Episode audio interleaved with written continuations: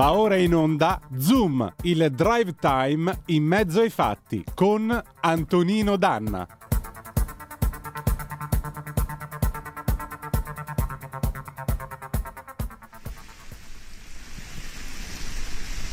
Che fate, raga? Fabi, vedete chi è? Venite a no? Che tocca a capo anche a te? Ma l'aliena dov'è? Dentro la macchina è? Ma c'è la gente in telemacchine? C'è la gente in telemacchine?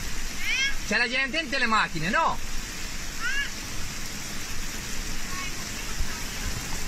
Raga, tocca dire che se da fiume quello che l'altro si porta via, eh.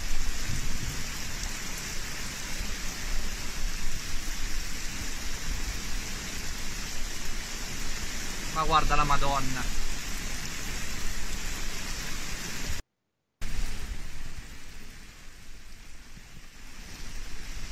Che fate raga? Fabi, vedete chi è? Venite a no? Che tocca anche a te? Di queste case non è rimasto che qualche brandello di muro. Di tanti che mi corrispondevano non è rimasto neppure tanto ma nel cuore nessuna croce manca. E il mio cuore, il paese più straziato. Dedico non da morto, ma da ferito a morte le parole di Giuseppe Ungaretti, questa è la sua poesia San Martino del Carso del 1916 da Il Porto Sepolto, a chi questa sera nelle Marche, nella zona di Senigallia, eh, a me cara per tanti motivi, si ritrova questa sera a non avere un tetto sulla testa e a chiedersi che cosa sarà del suo futuro. A tutti quelli che in questo momento da quelle parti soffrono o hanno eh, avuto, hanno subito la morte di una persona cara o qualcuno delle persone a loro vicine sono disperse e ancora non si sa che fine abbiano fatto. È un pensiero innanzi al quale dovremmo stringerci tutti quanti, tutti quanti a coorte, come dice il nostro inno nazionale, ed essere davvero fratelli d'Italia di questi italiani, di questi nostri concittadini, compatrioti che questa sera si troveranno a piangere i loro morti, a dubitare del loro futuro, a soffrire per, nei giorni a venire per costruire eh, un domani più decente. Ma io conosco questa gente, questa gente che non si arrende, è gente coraggiosa, è gente che comunque ha lo spirito guerrier che entro gli rugge, per dirla con Ugo Foscolo, ed è gente che in qualche modo rinascerà, sopravviverà, è gente che ricostruirà i paesi, è gente che riprenderà a lavorare duramente, a fare il suo mestiere, e gente che tornerà a costruire e a segnare, anche se eh, con la sofferenza, anche se con le cicatrici, perché sì, il ricordo comincia sempre con la cicatrice. Amiche e amici miei, ma non dell'avventura, buonasera. Siete sulle magiche, magiche, magiche onde di Radio Libertà. Questo è Zoom, il drive time in mezzo ai fatti. Io sono Antonino Danna e questa è la puntata di venerdì 16 settembre 2022. Dedico questa puntata appunto a chi ci ascolta dalle Marche, a chi ha questa regione nel cuore, 0266203529 se volete intervenire, specie se siete nelle Marche e volete descriverci la situazione, volete dirci che cosa sta succedendo, 346 642 7756. Il video che avete visto è, è l'alluvione ieri a Cantiano, provincia di Pesaro Urbino, da Pupia News è un paese di 2094 anime, al confine tra Umbria e Marche. Direte voi, è alta montagna? No, appena 360 metri sul livello del mare. Un paese di collina, come potete ben vedere, ridotto in questo modo, alluvionato in questo modo, fino ai danni giù alla foce del fiume Misa o della Misa, come dicono i locali, in quel di Senigallia in quel della Rotonda sul mare. Ma loro sopravviveranno. I will survive. Marche Will Survive con Gloria Gaynor 1978. Andiamo.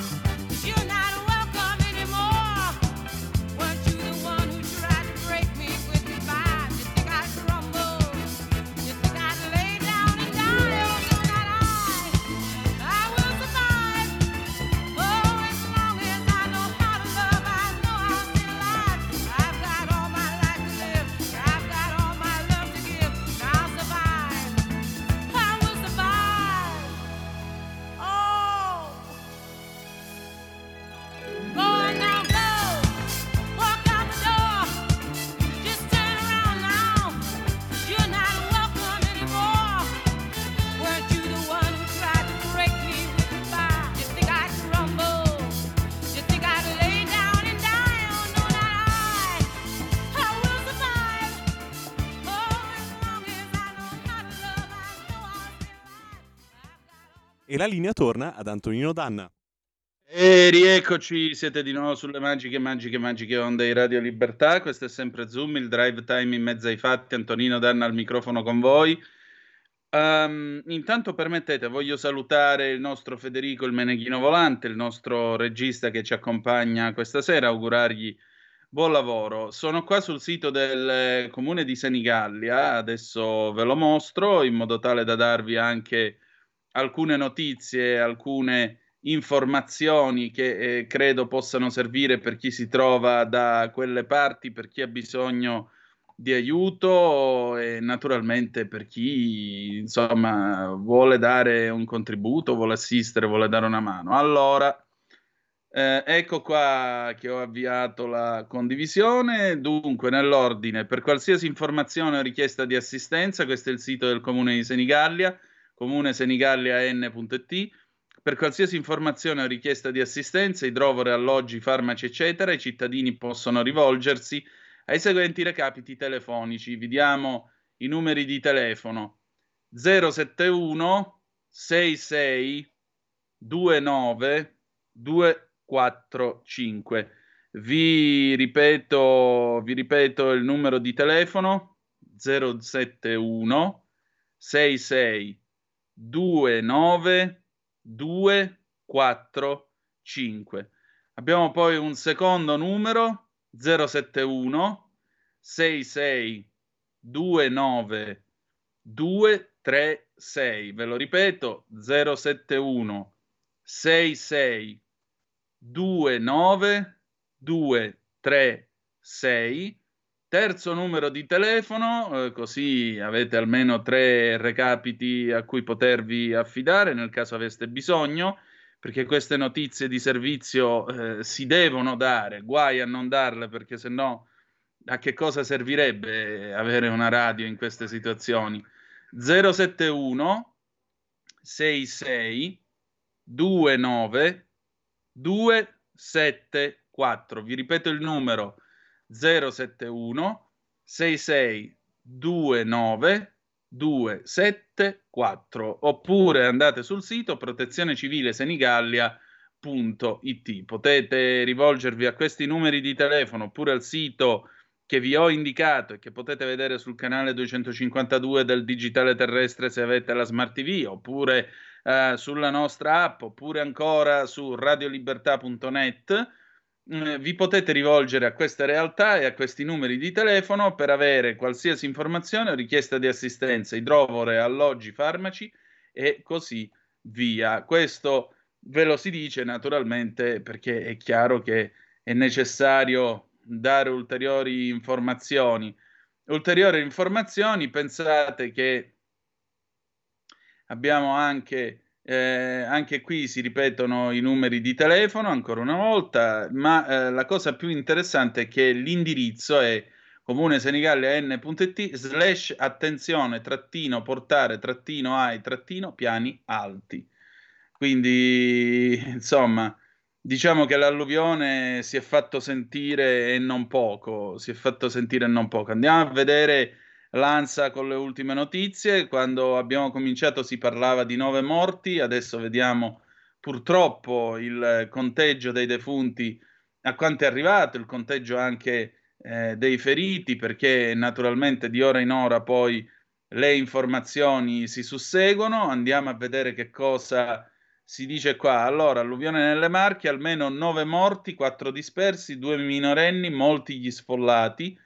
Deciso lo stato d'emergenza, decine di persone sono scampate all'acqua rifugiandosi sui tetti, auto e alberi trascinati alla corrente dei fiumi esondati, caduta la pioggia di sei mesi in un pomeriggio. Ci sono centinaia di sfollati, afferma il prefetto di Ancona. Il capo della protezione civile Curcio, momenti di terrore. Eh, vicinanza di Mattarella e di Draghi, il Premier nel pomeriggio nelle zone alluvionate scene di morte e distruzione, e poi vabbè, eh, abbiamo strade allagate, auto sommerse, decine i salvataggi, ci sono ovviamente dei video che mh, mm, non possiamo mostrarvi in quel della radio, poi c'è il forum dell'ANSA sulla politica estera, ma credo che questa sera l'argomento più importante sia questo. 0266203529 se volete essere dei nostri oppure 346 642 7756 se avete voglia di intervenire attraverso il eh, whatsapp o la zappa che dir eh, voglia sì che cosa è stato colpito? È, stato colpito? è stata colpita una zona produttiva del nostro paese, produttiva anche per quanto riguarda l'agricoltura, zona di vite, zona di olio. Io ho sentito prima di andare in onda e lo voglio veramente ringraziare per la cortesia e per la disponibilità. Francesco Torriani, che è il presidente di Fedagri Conf Cooperative Marche. Ascolteremo più tardi l'intervista, questo breve colloquio che abbiamo avuto io e il presidente Torriani, appunto di eh, Conf, Fedagri Conf Cooperative Marche, il quale ha raccontato sostanzialmente la situazione attuale anche delle imprese, anche di chi lavora lì e, e ha visto insomma la devastazione all'interno delle proprie aziende agricole. Al momento non è possibile dare una quantificazione dei danni, ma naturalmente nei prossimi giorni vedremo a quanto ammonteranno. Certo è che si preannuncia un conto eh, abbastanza salato. Vi dico la verità, io ho provato a sentire anche qualcuno dei nostri deputati che sono stati eletti nelle Marche e, e io, cioè, quando, quando, dall'altro lato ti senti dire non me la sento perché è ancora troppo presto per poter parlare, perché è un momento troppo delicato, magari domani, beh, mi pare che non sia il caso di insistere, sia il caso invece di accettare questa disperata richiesta di umanità e di privacy in fondo, perché vi ripeto, in queste cose io sono del parere che ci si debba limitare alla più asciutta e possibilmente in bianco e nero cronaca, in bianco e nero non perché siamo fascisti, ma perché è lo stile appunto essenziale del monacale bianco e nero, perché il bianco e nero vi permette di vedere tutti i particolari a differenza del colore che invece chiasso e colore sono tutte quelle cose chiassose che si mettono dentro gli articoli per fare emotività, raccontare la vita di quel morto, la vita di quell'altra vittima. Ecco, qui non ci sarà niente di tutto questo, faremo soltanto cronaca. Ma io adesso vi voglio presentare e la voglio ringraziare per il suo tempo. L'assessore Elena Campagnolo, eh, quota Lega ovviamente, per eh, il comune di Senigallia, dove ha la delega all'ambiente. Assessore, buonasera, grazie del suo tempo intanto. Buonasera, buonasera a tutti. Assessore, senta, ma eh, qual è la situazione in questo momento a Senigallia? Che richieste ricevete dalla popolazione e che cosa state facendo per adesso? Allora, la situazione purtroppo è ancora molto molto critica. Siamo in allarme nuovamente anche quest- da questa sera poiché eh, sono previste eh, altre precipitazioni e, e, il livello del fiume sembra non abbassarsi, di conseguenza purtroppo avremo un'altra nottata non troppo semplice.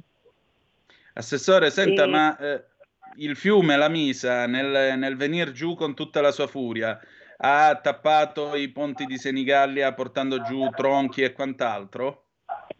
Sì, allora tenga conto che questo fiume è un fiume torrentizio, così definito, proprio perché eh, si riempie improvvisamente. E, ehm, e nulla, purtroppo state, c'è stata una bomba d'acqua, sono caduti più di 450 eh, mm di pioggia in pochissime ore e, e questo ha contribuito non poco a far sì che arrivasse un'onda di piena che non era, non era assolutamente preventivabile.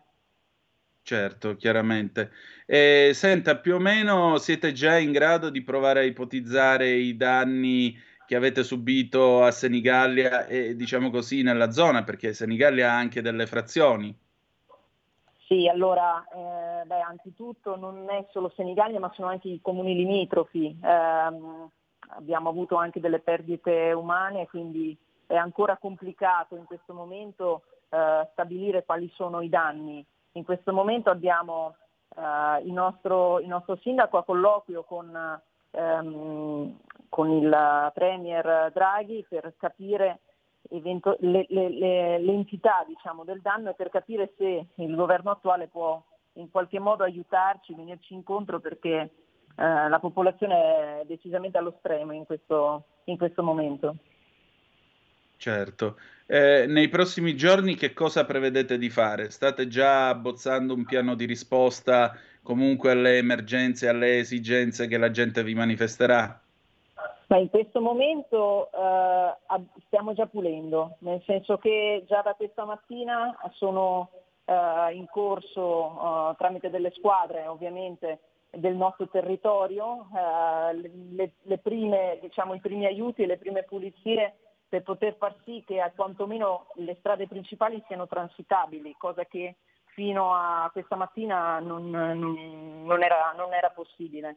Ehm, nei prossimi giorni chiaramente andremo ad incrementare questo e a, anche a, a, capire qual è l'entità effettiva eh, del danno subito, tenendo conto che mh, diverse abitazioni hanno subito dei danni cospicui e abbiamo più di 100 sfollati in questo momento o quantomeno li avevamo ieri. Oggi i numeri sono uh, ulteriormente saliti, eh, stiamo un attimo attendendo perché in realtà uh, questa nuova, mh, mm, diciamo, uh, non era, non era ecco, prevista una nuova, subito dover affrontare una nuova emergenza, per cui questo chiaramente ci fa un attimo eh, attendere per evitare di dover rifare il lavoro eh, che, che, stiamo cercando di, di, di iniziare.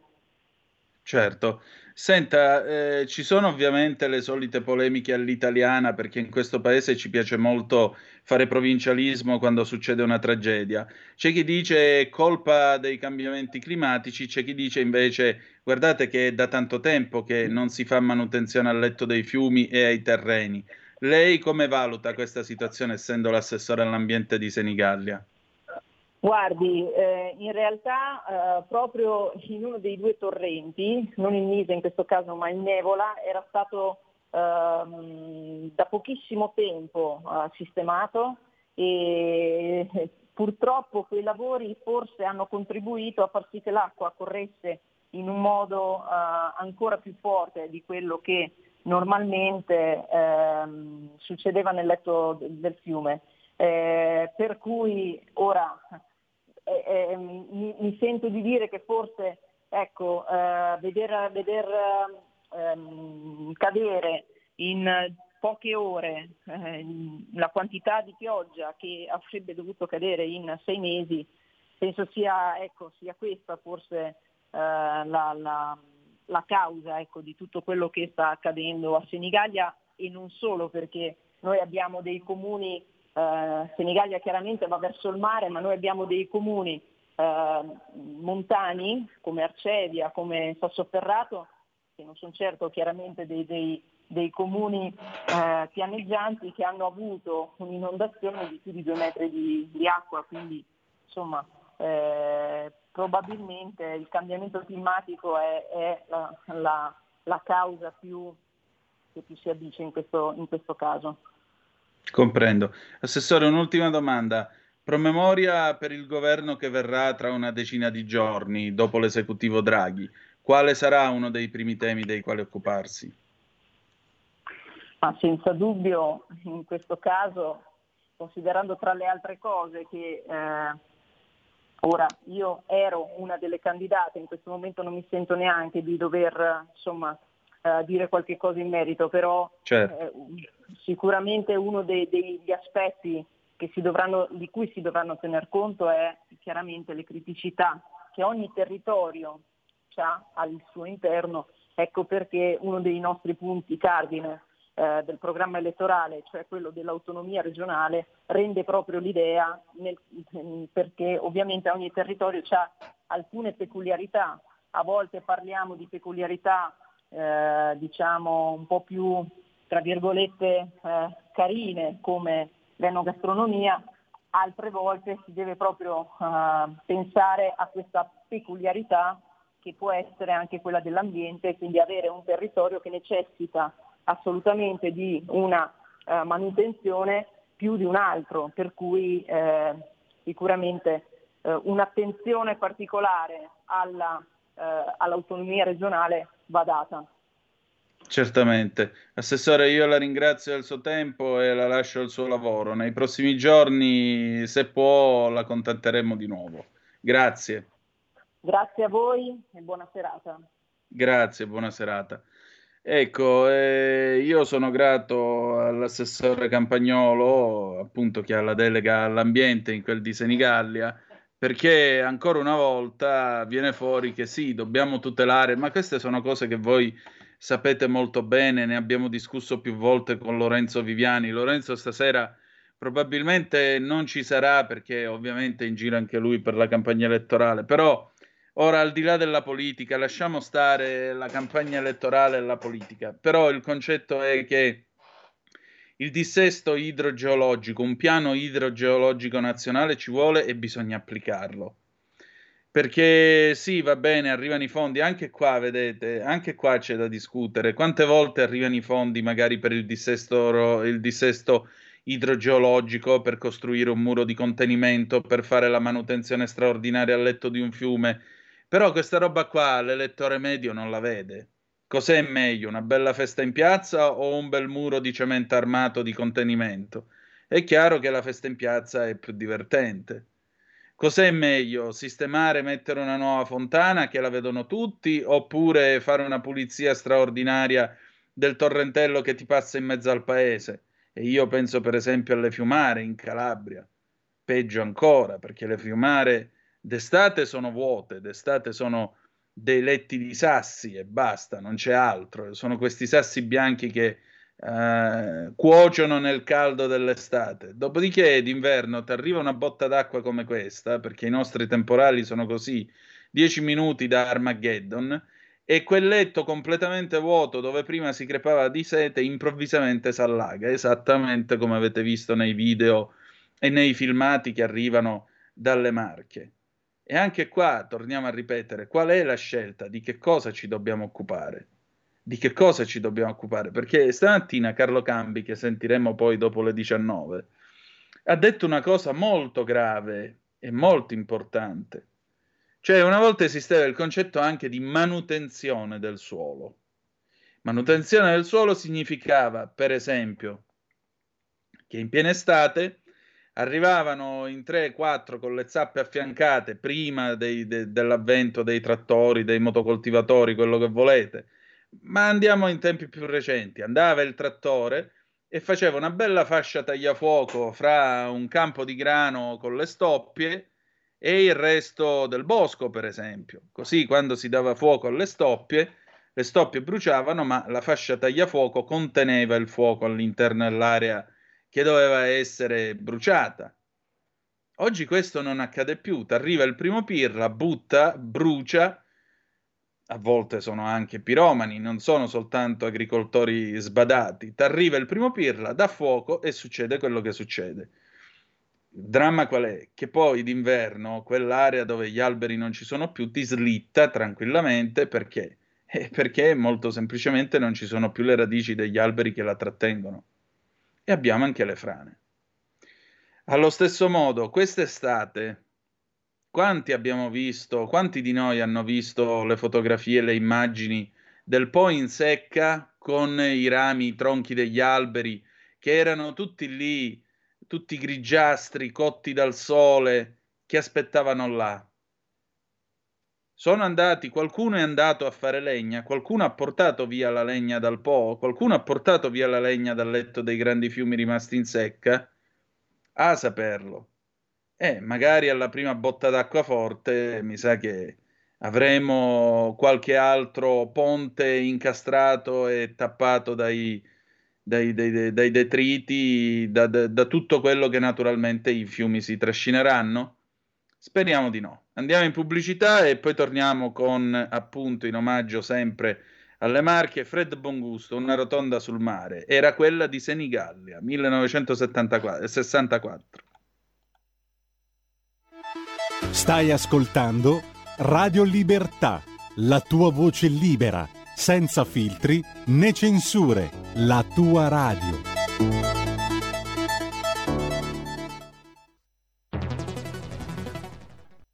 C'è chi te la racconta sbagliata e chi te la racconta male. C'è chi te la racconta tagliata, e chi te la racconta al contrario e chi non te la racconta affatto.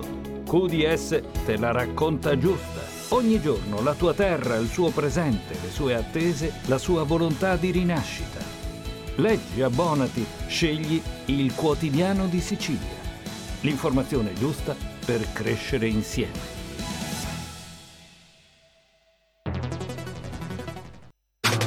Stai ascoltando Radio Libertà. la tua voce libera, senza filtri né censura. La tua radio.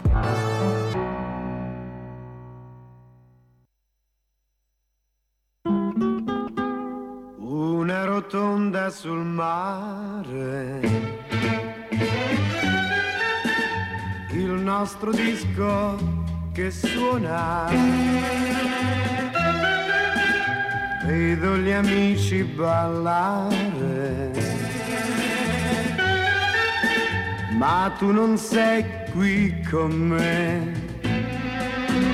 Amore mio, dimmi se sei triste così come me.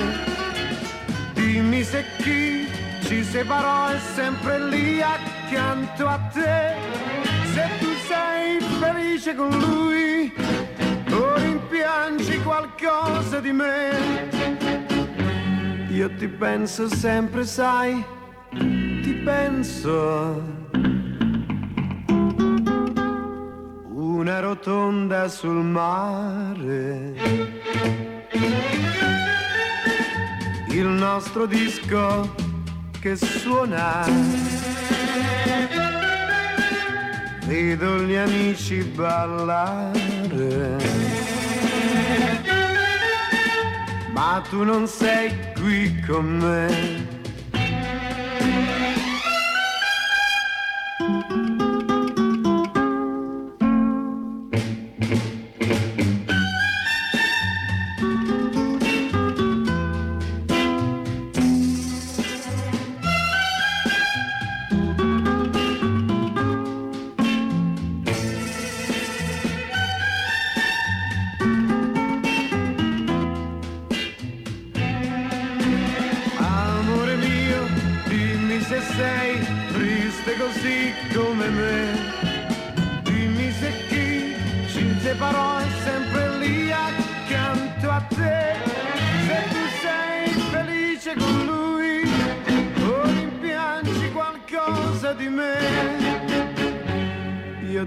Penso sempre, sai, ti penso. Una rotonda sul mare. Il nostro disco che suona. Vedo gli amici ballare. Ma tu non sei qui con me.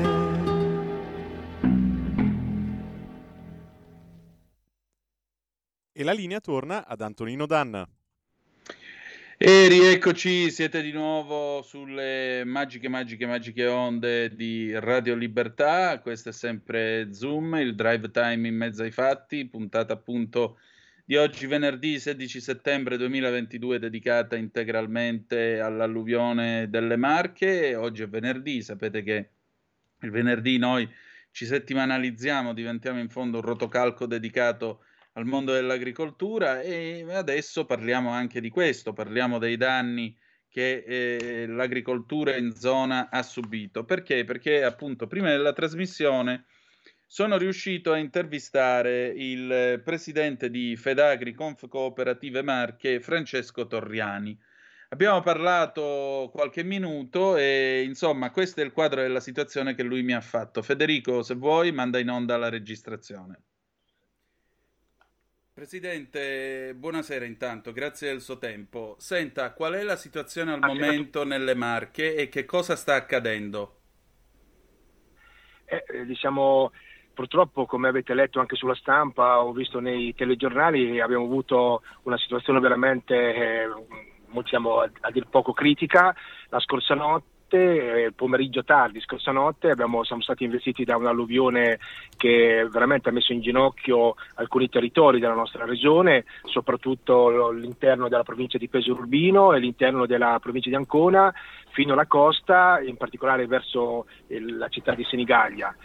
Eh, chiaramente mh, sono caduti in, eh, in meno di tre ore eh, circa 400 mm di acqua, quindi come dire, una quantità di acqua veramente notevole e che ha messo veramente a dura prova le nostre comunità locali.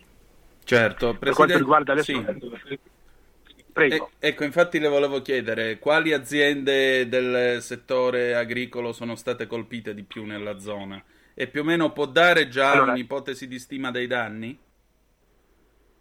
Allora, per quanto riguarda i danni, sicuramente eh, diciamo, le aree più colpite sono state, da quello che ci risulta, le aree più urbanizzate, quindi eh, diciamo, paesi, eh, case lungo il, il fiume Misa, e quindi chiaramente diciamo, le aree più urbanizzate sono state più colpite. E abbiamo avuto delle cooperative che hanno avuto i magazzini allagati e mm, diciamo che fare una stima dei danni adesso mi resta veramente difficile, eh, ma sicuramente saranno magari informazioni che gli amministratori locali, eh, diciamo guidati anche dalla, dalla protezione civile, riusciranno a comune, comunicare diciamo, nelle prossime ore. Certo, più o meno in zona che cosa si produce e che richieste ha avuto dai suoi iscritti, se ne ha avute? Allora, la nostra regione è una regione che ha una buona percentuale di terreni coltivati a seminativo, quindi cereali, eh, proprio si, si sta terminando in questi giorni la raccolta del girasole, eh, quindi zone diciamo, coltivate eh, in maniera estensiva. Poi chiaramente è una regione dove eh, diciamo, ci sono anche importanti coltivazioni, soprattutto vigneti e oliveti.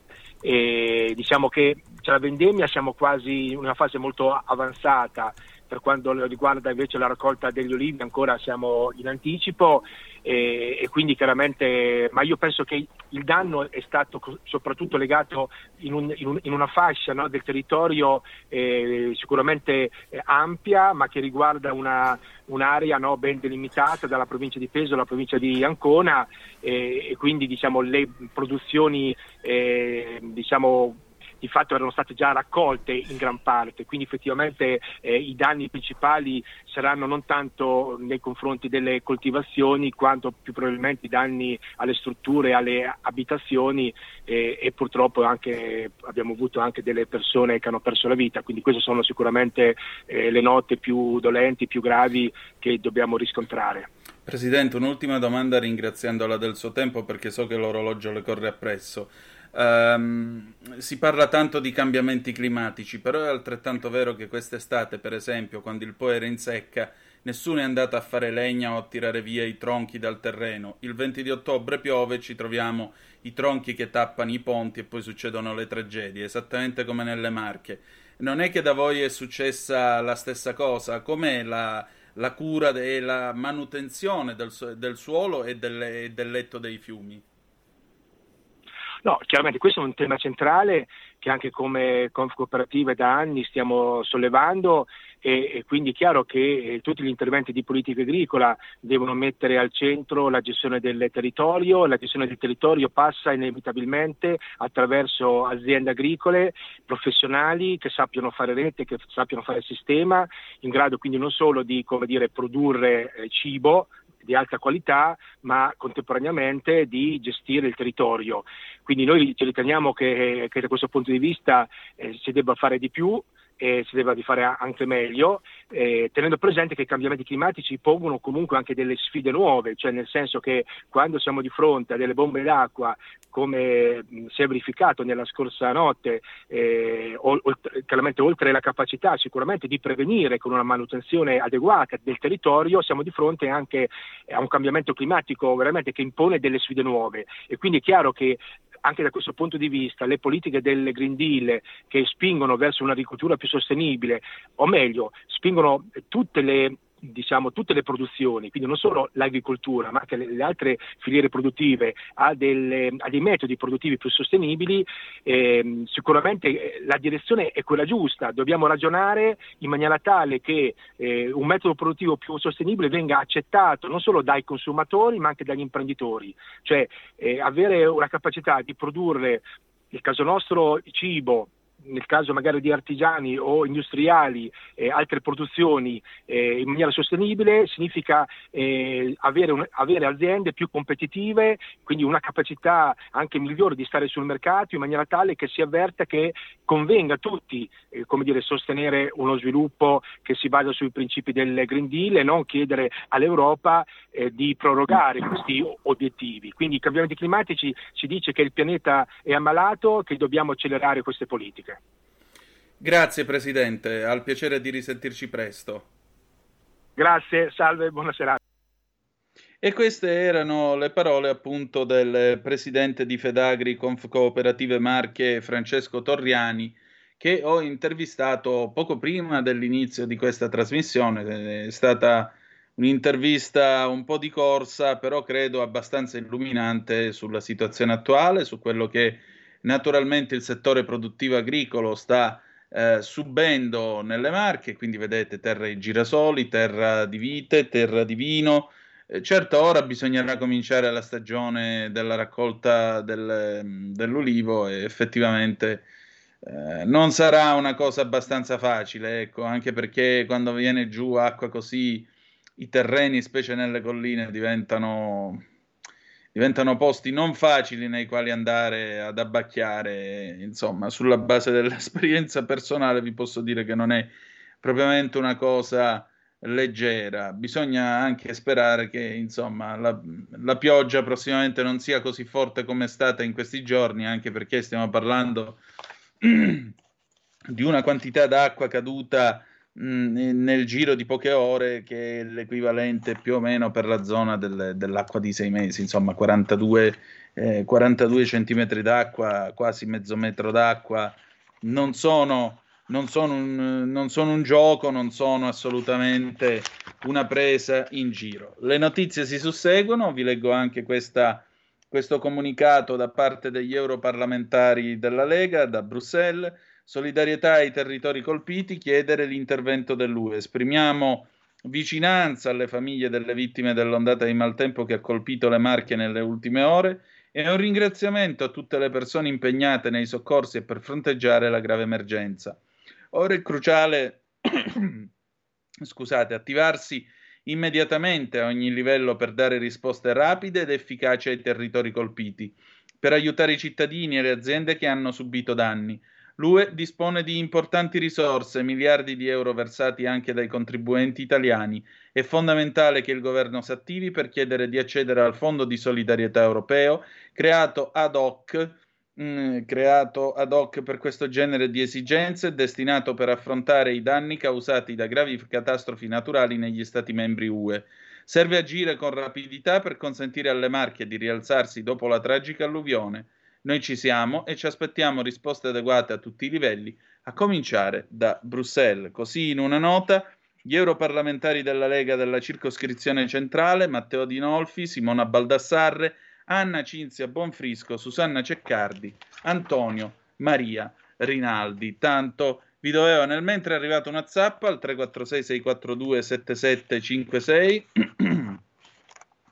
ma che c'entra il cambiamento meteo con la manutenzione dei letti dei fiumi? Forse è la burocrazia che ostacola. Gianni da Brescia. E c'entra perché, sai, se ti arriva una bomba d'acqua e non è stata fatta la manutenzione al letto dei fiumi, poi le cose si fanno un pochettino gravi e un pochettino pesanti. Oppure addirittura, come avete sentito mh, dall'assessore Campagnolo in quel di Senigallia, può succedere che addirittura la manutenzione che è stata fatta a uno dei due eh, torrenti della zona di Senigallia, beh, malgrado questo, malgrado la manutenzione, questo potrebbe addirittura aver accelerato la velocità di deflusso delle acque, quindi potenziato il loro impatto distruttivo. Quindi, come vedete, anche qua c'è tutta, c'è tutta una riflessione che dobbiamo fare, una riflessione che naturalmente Abbiamo bisogno di fare, anche perché, torno a ripetere, la manutenzione ai terreni non si fa più. Perché? Perché è cambiata l'agricoltura, ma perché sono cambiate anche le abitudini e gli stili di vita, le campagne si sono spopolate e quindi è normale che se non, se non ci va nessuno a tirare, per esempio, i solchi con l'aratro a fine stagione, magari sulle, nelle, nelle zone collinari, per fare il deflusso dell'acqua, quindi tutto a spiovere e così via, oppure appunto la pulizia dei letti dei fiumi, i reggi lagni in Campania, per esempio che salgono alla ribalta ogni volta in cui c'è qualche botta d'acqua forte, qualche temporale molto forte eh, nelle, nella zona del napoletano, perché poi improvvisamente si ricordano che, non, che forse la manutenzione non era stata così impeccabile e così via. La manutenzione del letto dei fiumi, la regimentazione delle acque, gli invasi. Gli invasi servono anche a questo, servono pure a regolare, a rallentare il flusso d'acqua, oltre che a costruire quelle banche dell'acqua che poi servono nel corso dell'estate, nel corso delle grandi siccità. Infatti, io saluto la nostra Lina, la nostra spacciatrice di rassegna stampa, vi voglio leggere un articolo, vediamo se lo trovo, eh, dove si parla proprio degli invasi, perché tra l'altro siccome noi viviamo ormai in un'epoca in cui qualunque opera pubblica causa la cosiddetta sindrome NIMBY, no? Not in my backyard, quindi opere pubbliche niente, ponte sullo stretto niente, eh, invasi niente, eppure pensate quanta corrente idroelettrica pulita potrebbero produrre eh, invasi di questo genere, ma adesso io lo vado a ripescare dal file. Ecco, la cosa, diciamo così, che eh, vi, posso, vi posso dire è che dalle notizie della rassegna stampa di oggi, che cosa viene fuori? Viene fuori che quest'estate l'agricoltura nel meridione d'Italia, grazie agli invasi che furono costruiti a tempo debito dalla, dalla mitica Cassa del Mezzogiorno, ha subito meno danni rispetto all'agricoltura nel settentrione d'Italia. Questo è il sole 24 ore di oggi e che cosa ci dice questo, cosa ci dice questo pezzo? Eh, la siccità quest'anno non ha colpito il sud, o almeno non quanto ha colpito il nord del paese, mentre il nord infatti ha sofferto a lungo della carenza idrica, con i fiumi a secco e privo di scorte idriche, per il sud la situazione è stata ed è totalmente diversa. In ogni caso anche al sud non si può stare del tutto tranquilli. È infatti necessario continuare a investire, creare altri invasi, recuperare le reti di distribuzione, adottare nuove tecnologie, in sintesi spendere bene le risorse del PNRR. Questo eh, destina 800 milioni al potenziamento e all'ammodernamento del sistema irriguo. I primi 300 sono stati stralciati, gli oltre 500 disponibili sono ripartiti in questo modo 216,9 al sud, 304 al centro-nord. In questi giorni è in corso una revisione dei progetti ammessi al finanziamento alla luce del forte incremento dei prezzi delle materie prime e dell'energia. Le piogge di agosto, ma ancora prima quelle dei mesi invernali, hanno consentito ai consorzi di bonifica meridionali di fare scorte. Gli invasi sono abbastanza pieni, non si registrano difficoltà nelle irrigazioni, a eccezione di piccole zone e poche colture grazie soprattutto alle caratteristiche geologiche delle montagne e infrastrutture costruite negli anni passati per far fronte a precedenti siccità. Si tratta per lo più di invasi e dighe costruiti alla Cassa per il Mezzogiorno ormai molti anni fa, precisa Rosario Mazzola, docente di costruzioni idrauliche dell'Università di Palermo e consulente del governo per la selezione dei progetti e recovery plan italiano. Il Mezzogiorno, essendo da tempo alle prese con la carenza di pioggia, ha dovuto attrezzarsi mentre il nord non aveva mai avuto problemi di questo tipo, potendo contare su un po' sempre ricco d'acqua. Oggi il sud è più resiliente alla carenza di precipitazioni, ma attenzione, non va in crisi su una sola annata siccitosa, non di più. In quest'area del paese però è molto carente la rete di distribuzione e gestione della risorsa idrica. La rete idrica meridionale, quella che porta acqua potabile nelle case, è come noto un colabrodo, che perde fino a più del 40% dell'acqua trasportata. Questa stessa rete, rete è utilizzata anche per alimentare in parte il sistema irriguo. Ho altra, altra notizia. Dopo tutto quello che accade e che sta accadendo, compresa anche l'alluvione nelle Marche, non capisco lo spirito della sua frase in inglese il meglio deve ancora arrivare. Beh, amico o amica mia, spariamoci e non se ne parla più. Eh, vedete, viviamo degli anni tortuosi e contorti, ma se adesso dobbiamo, dobbiamo lasciarci andare alla disperazione, va bene, diciamoci che fa tutto schifo e va tutto male, ma questo non ci aiuterà a uscire dalla situazione in cui siamo. Questo è il fatto. Questo è come quello che si mette a piangere, oddio, oddio, oddio. Sì, va bene. E ora che hai pianto, hai trovato la soluzione al tuo problema? No. Quindi il mio è un auspicio, l'auspicio che tutti assieme noi si possa sortire da questo dramma, perché come diceva Don Milani, sortire insieme dallo stesso problema è politico e per questo the best is yet to come, il meglio deve ancora venire e viene se ci crediamo tutti assieme. Ma se dobbiamo spararci nei cabasisi, come suggerisce lei, egregio o egregia ascoltatore ascoltatrice, eh, che fare? Eh, è venuto pure l'alluvione nelle Marche. E vabbè, eh, che possiamo fare? L'unico modo per onorare i morti intanto è pensare ai vivi, diceva Sandro Pertini. Primo. Secondo, lavorare. Lavorare e costruire giorni migliori, perché l'uomo è artefice del suo destino. E noi quei giorni migliori vi dico che ce li meritiamo. Ce li meritiamo. Per questo ci vuole un po' di speranza, perché se no è finita e basta con questi profeti di sventura, perché con i profeti di sventura non andremo da nessuna parte, nessuna proprio. Nessuna davvero. 0266203529 se volete essere dei nostri per telefono oppure 346 642 7756 se volete intervenire attraverso la zappa, magari con un po' di speranza, ragazzi. Oh, in tutto questo sempre andando avanti con eh, quello che sta succedendo nei vari settori dell'agricoltura, vi do una notiziola, questa arriva da Italia Oggi, sempre dalla nostra rassegna stampa spacciataci da, eh, dalla nostra linea. Allora, cibo sicuro, questa è Italia Oggi di oggi, cibo sicuro, il 54% degli italiani confida negli agricoltori. Ecco qua, un po' di speranza, dai. Per il 54% degli italiani gli imprenditori agricoli devono garantire la disponibilità di cibo sicuro, sano, sostenibile e di alta qualità, mentre per il 74% gli agricoltori hanno dato un contributo importante nella lotta al riscaldamento globale.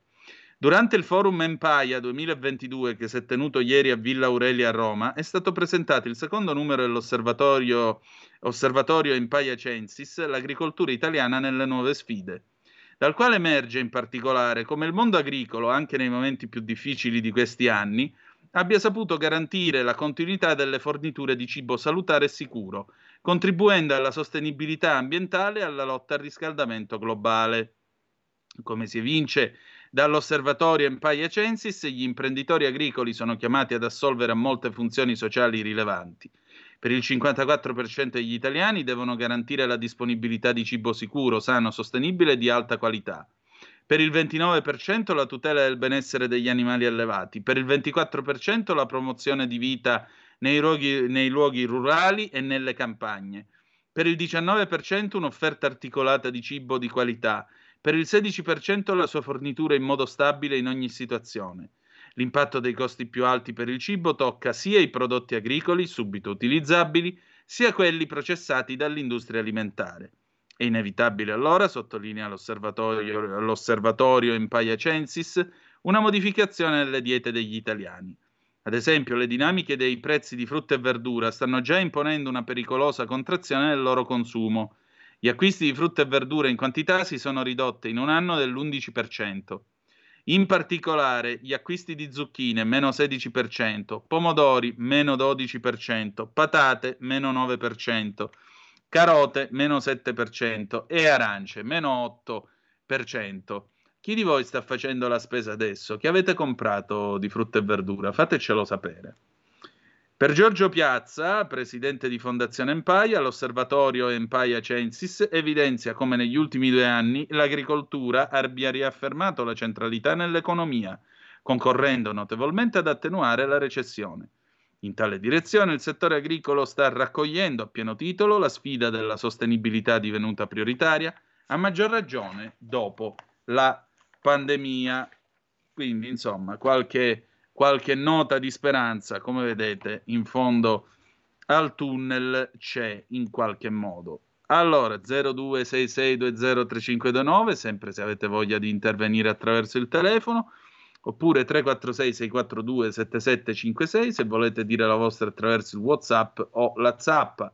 Alle 19, o meglio, dopo le 19, cercheremo di metterci in contatto con eh, Carlo Cambi e fare naturalmente il punto della situazione con lui, sentire il suo parere. Già questa mattina lui era intervenuto nel corso della rassegna stampa condotta da par suo da Giulio Cainarca stamattina. Vi ricordo che la rassegna stampa è sempre alle 7.30, domani invece alle 8 e sarà condotta anche da Giulio, anche domani.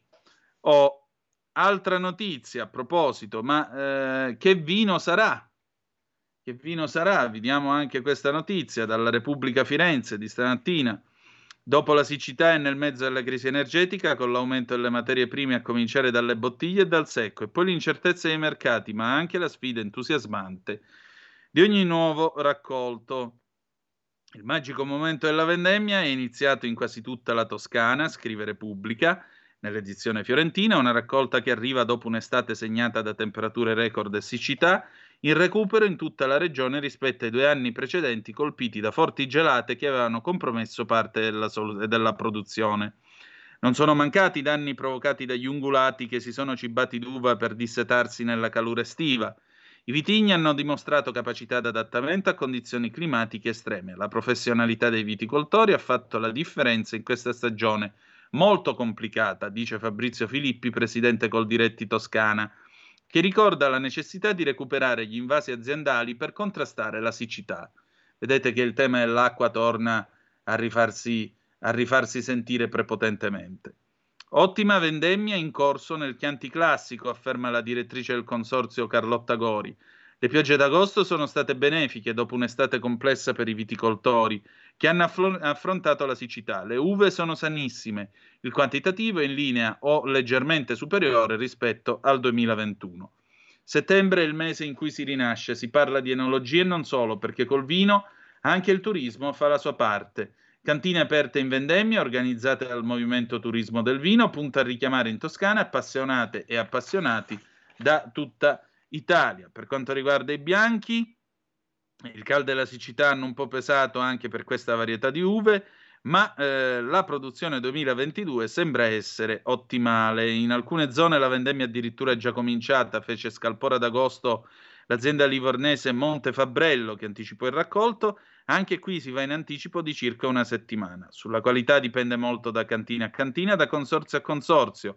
C'è chi lamenta un calo seppur leggero rispetto al 21 e chi rimane nella norma. C'è anche chi parla di innalzamento della qualità. Il caso del Vermentino, prodotto in particolar modo in Maremma e dal, concor- e dal consorzio Montecucco, sembra che il 22 possa segnare un'altra tacca nella crescita, dato che è un vino che non disdegna il gran caldo. Il Vermentino potrà stupire, dicono i viticoltori.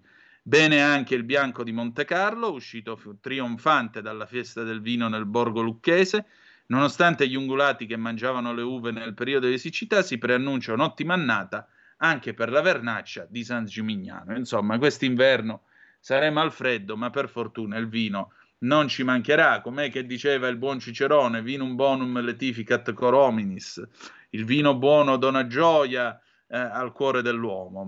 Eh, andiamo a vedere invece i rossi, buone nuove dal Chianti, perché anche qua vendemmia in anticipo. Il presidente Giovanni Busi del Consorzio Vino Chianti dice sempre a Repubblica Firenze abbiamo avuto uve belle e sane, oltre alla quantità c'è un'alta qualità, pensiamo a una produzione maggiore di circa il 5 e il 10% rispetto al 21. Il livello sarà elevato, per quanto riguarda la percentuale di uva bio prodotta siamo intorno al 10%. Le vite del consorzio Vino Chianti adesso godono di ottima salute perché hanno tratto beneficio dalle ultime piogge che hanno accelerato la, manuta- la maturazione. Produzioni migliori rispetto alle annate precedenti anche per il Morellino di Scanzano. Bernardo Guicciardini, presidente del consorzio, dice stiamo raccogliendo uve con un profilo sanitario ottimo, un rapporto tra buccia e polpa a favore della prima, con un potenziale polifenolico e aromatico importante, maturazione in linea con i tempi. Dai, un po' di speranza c'è e una bella bevuta pure. Eh, andiamo in pausa e poi torniamo tra poco con chi si sente alluvionato dentro, gli amici miei, 1982, atto secondo, a tra poco. In quanti ti promettono trasparenza, ma alla fine ti ritrovi sempre con la bocca chiusa e non puoi dire quello che pensi. Radio Libertà non ha filtri né censure, ascolta la gente e parla come la gente. Da oggi finisce il periodo di trasmissioni sperimentali a colori e inizia quello delle trasmissioni regolari, come deciso dal Ministero delle Poste e Telecomunicazioni. Cambia il giorno, cambia l'orario per la nostra Gabriella Monti con Mi ritorni in mente ogni mercoledì dalle ore 15 solo su Radio Libertà. Bacini, bacetti, baciotti. Buonasera signorina, kiss me goodnight.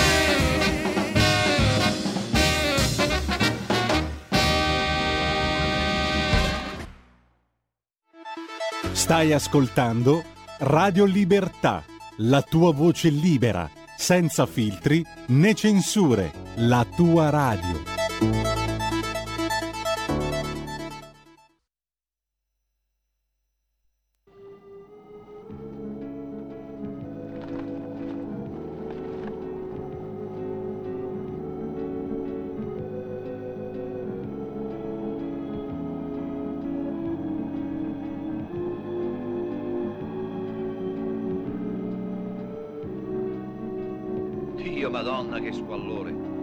Sembra Venezia. Che tragedia, ragazzi!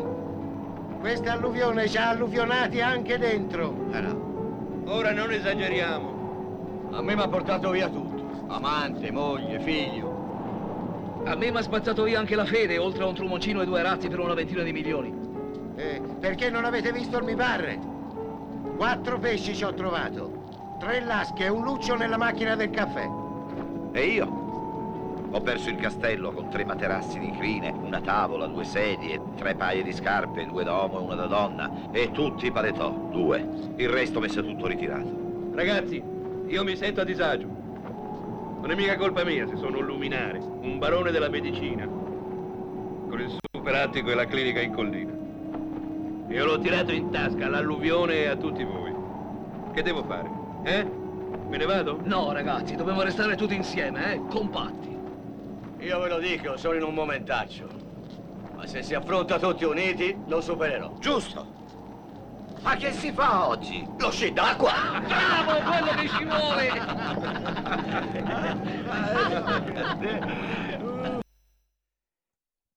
E la linea torna ad Antonino Danna.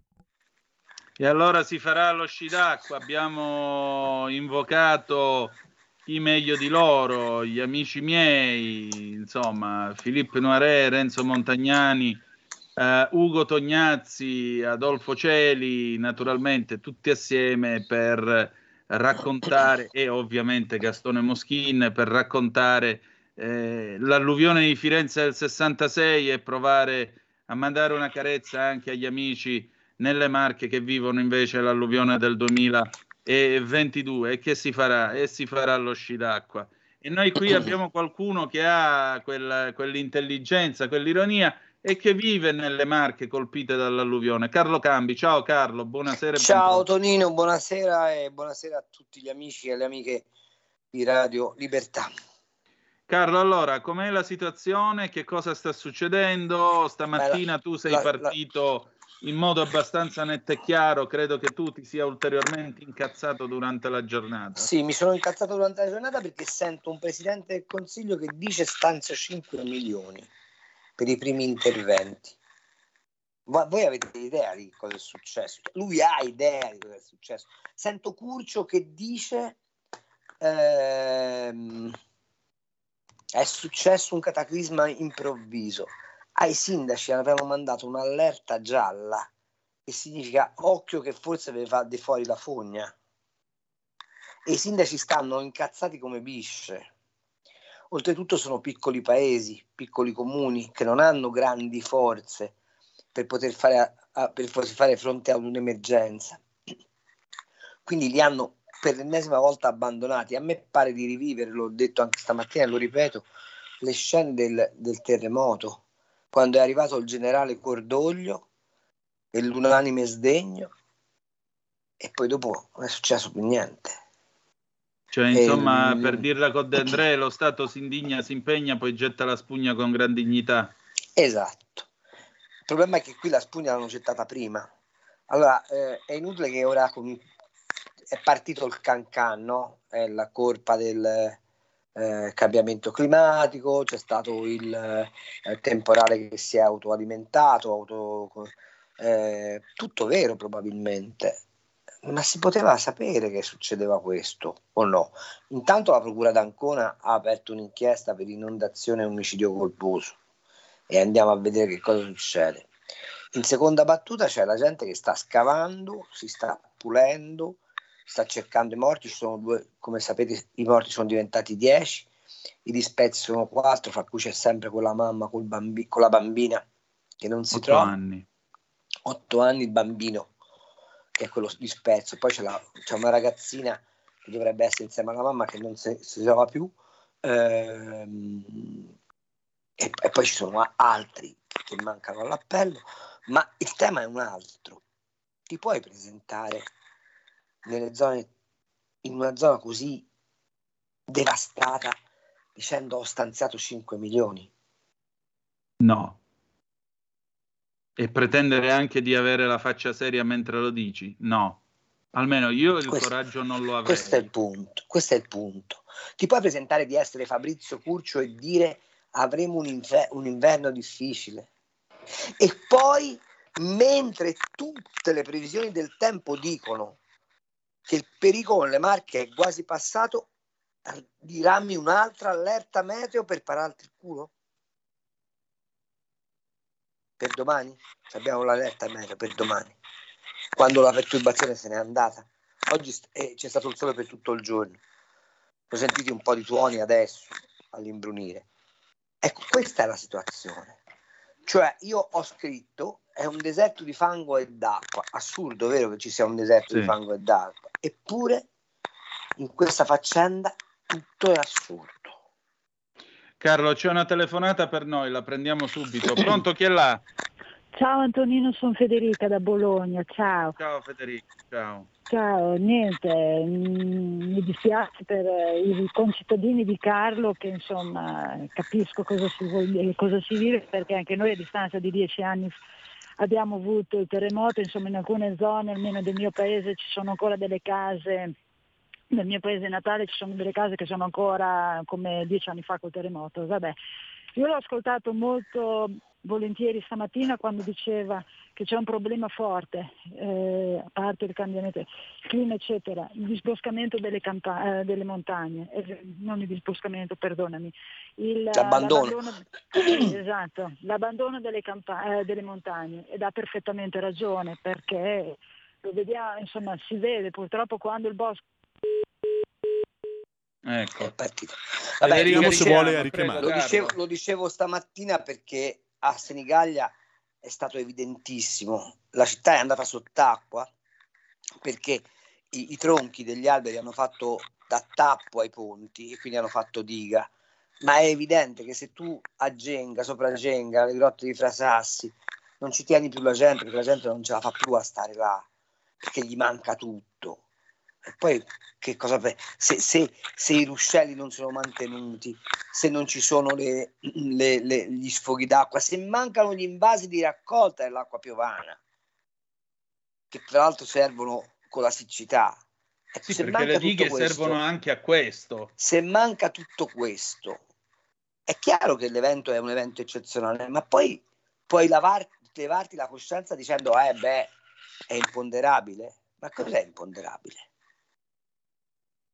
No, è, imponderabile, imponderabile la previsione. Io L'ho, l'ho scritto nel pezzo, ma tutti i santi giorni, a tutte le ore del giorno va in onda una ru- rubrica che si chiama Previsioni del tempo. Che le facciamo a fare allora? Certo. Sai, se mi dici il terremoto non è prevedibile, sono d'accordo. Ma le previsioni del tempo non è che sono imprevedibili. Io sono andata per mare per anni della mia vita. Avevo il bollettino dei naviganti ogni 30 minuti e non sbagliava praticamente mai. E lo sapevi che quando c'era la bufera dovevi stare in porto, qui no. Questi, e, e, e, e, il problema è che vanno da, da queste popolazioni pensando che questi dubbi non, alla gente non vengano. Si pensano che abbiano l'anello al naso, mm. sol perché abitano a Pianello d'Ostra. Esatto. Cioè la cosa è veramente assurda. In un paese nel quale chiunque la prima cosa che fa quando apre il cellulare la mattina è guardare le previsioni del tempo, è uno dei servizi più guardati su internet, una delle pagine... Certo. E addirittura tu trovi tutte queste realtà eh, più o meno professionali che si occupano di meteo che addirittura ti danno la percentuale di affidabilità ora per ora della previsione che fanno. Esatto. Ora che ti vendono anche ora che ti vendono anche per esempio le stazioni barometriche, voglio dire, con meno di 100 euro tu puoi comprare una stazione elettronica, metti il sensore fuori, qua metti il display davanti al computer e vai. Ma cavolo, ma perfino io qua accanto al Mac ho un barometro che dà la pressione in ettopascal perché l'ho comprato in America, ma quando lo picchietto col dito, se vedo che scende, fa maltempo, se vedo che sale, il tempo va a migliorare. Cavolo, un barometro, no? Evangelista Torricelli stiamo parlando, 1700 anche prima. Eh, e il capo della protezione civile dice che era imprevedibile. Ah, vabbè. Capisci? E allora di fronte a questa roba qua e di fronte a un presidente del Consiglio che si presenta con 5 milioni, uno dice, vabbè, allora abbiamo scherzato. Il problema è che ci sono 10 morti, che ci sono altri sì. 4 dispersi, che ci sono sì. almeno 150 sfollati, che ci sono centinaia di milioni, se non miliardi di danni, che ci sono paesi come Cantiano cancellati. Esatto. Capisci? E, e, e, e a fronte di tutto questo, boh, ma non lo so. Eh, comunque, se volete sapere come va, eh, non piove più, Mm. per, per, per, la verità poi ha piovuto soltanto tu, du, da, dal tardo pomeriggio di ieri alla notte, verso le due, due e mezza ha smesso di piovere, ma ormai era successo la qualunque.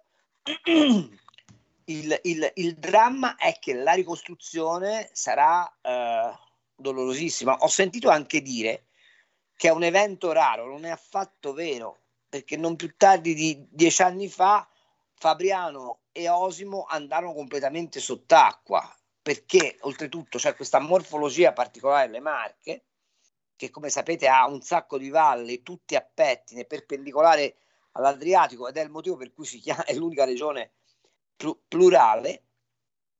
E, e, queste valli sono percorse da, da, dei fiumi tra l'altro anche abbastanza consistenti. Penso al Musone, penso al Tenna, penso al, um, al Chienti. E, e, questi fiumi eh, ricevono l'acqua direttamente dal versante dell'Appennino. Ed è chiaro che se c'è una perturbazione molto forte in Appennino ti viene giù la massa d'acqua. Ma la domanda che io faccio è: possibile che oggi non siamo in grado di governarla? E che improvvisamente scopriamo che è un evento eccezionale? È un evento di portata eccezionale, ma non è un evento eccezionale, sono due cose completamente diverse. Beh, stamattina a me è stato detto proprio da persone amiche che io conosco a Senigallia, un'altra volta come nel 2014. Esatto. Quindi otto anni di tempo non sono serviti a niente. Esatto.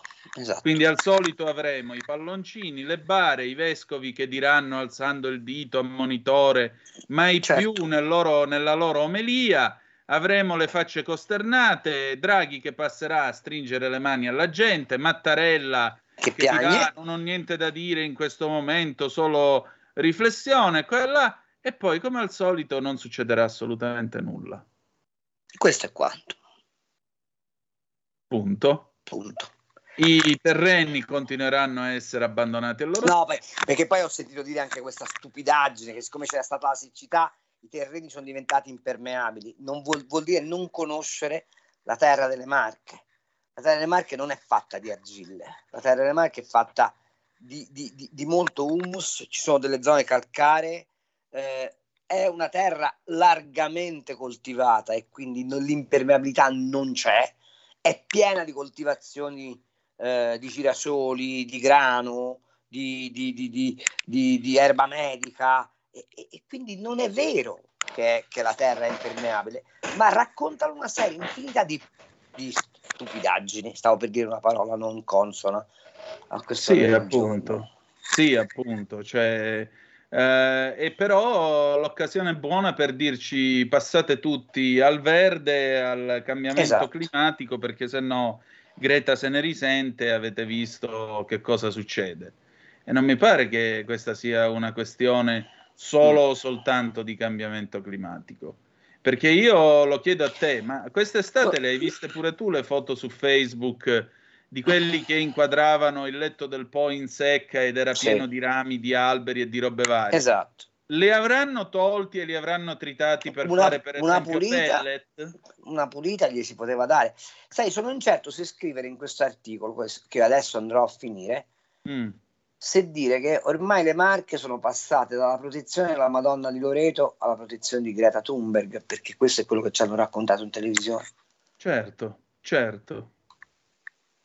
Eh, Gianni da Brescia mi permette di ricordare la tragedia di storia. Causa grande pioggia cedette un invaso dell'Enel, ci furono 300 morti. Quando è stata, Gianni? Onestamente, io mi ricordo la Val di Stava, non eh, Storia. Storia dove? Boh. Non lo Vabbè. so.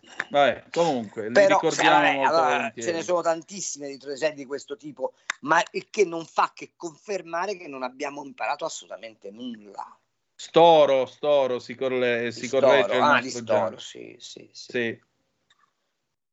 Siamo sempre lì, però il discorso è ci vuole la manutenzione del terreno, ci vuole in un Certo. paese come questo la discussione del tema del rischio idrogeologico, perché torno a ripetere, la fontana in paese costruita con i fondi del rischio idrogeologico è bella, ma non risolve il problema quando viene l'alluvione. Capisco che un Esatto. muro di contenimento non è bello come una fontana in piazza, però io preferisco il muro di contenimento in igienico cemento, per dirla concetto, però almeno Esatto, quando, viene, esatto. quando viene il colpo d'acqua, quando viene la bomba d'acqua, il muro è lì e ferma. O comunque Esatto. eh, applica una regimentazione delle acque, qualcosa, magari ne muoiono di meno o non muore nessuno, che sarebbe il caso. Esatto. Se no siamo sempre in balia. Ecco, capisci? Questa è una cosa però medievale. Alla fine siamo in balia, sia pure nel XXI secolo, con la tecnologia e quant'altro, in balia degli eventi atmosferici. È esattamente così, caro il mio amico Danna. Però ora io ti saluto che finisco sto pezzo.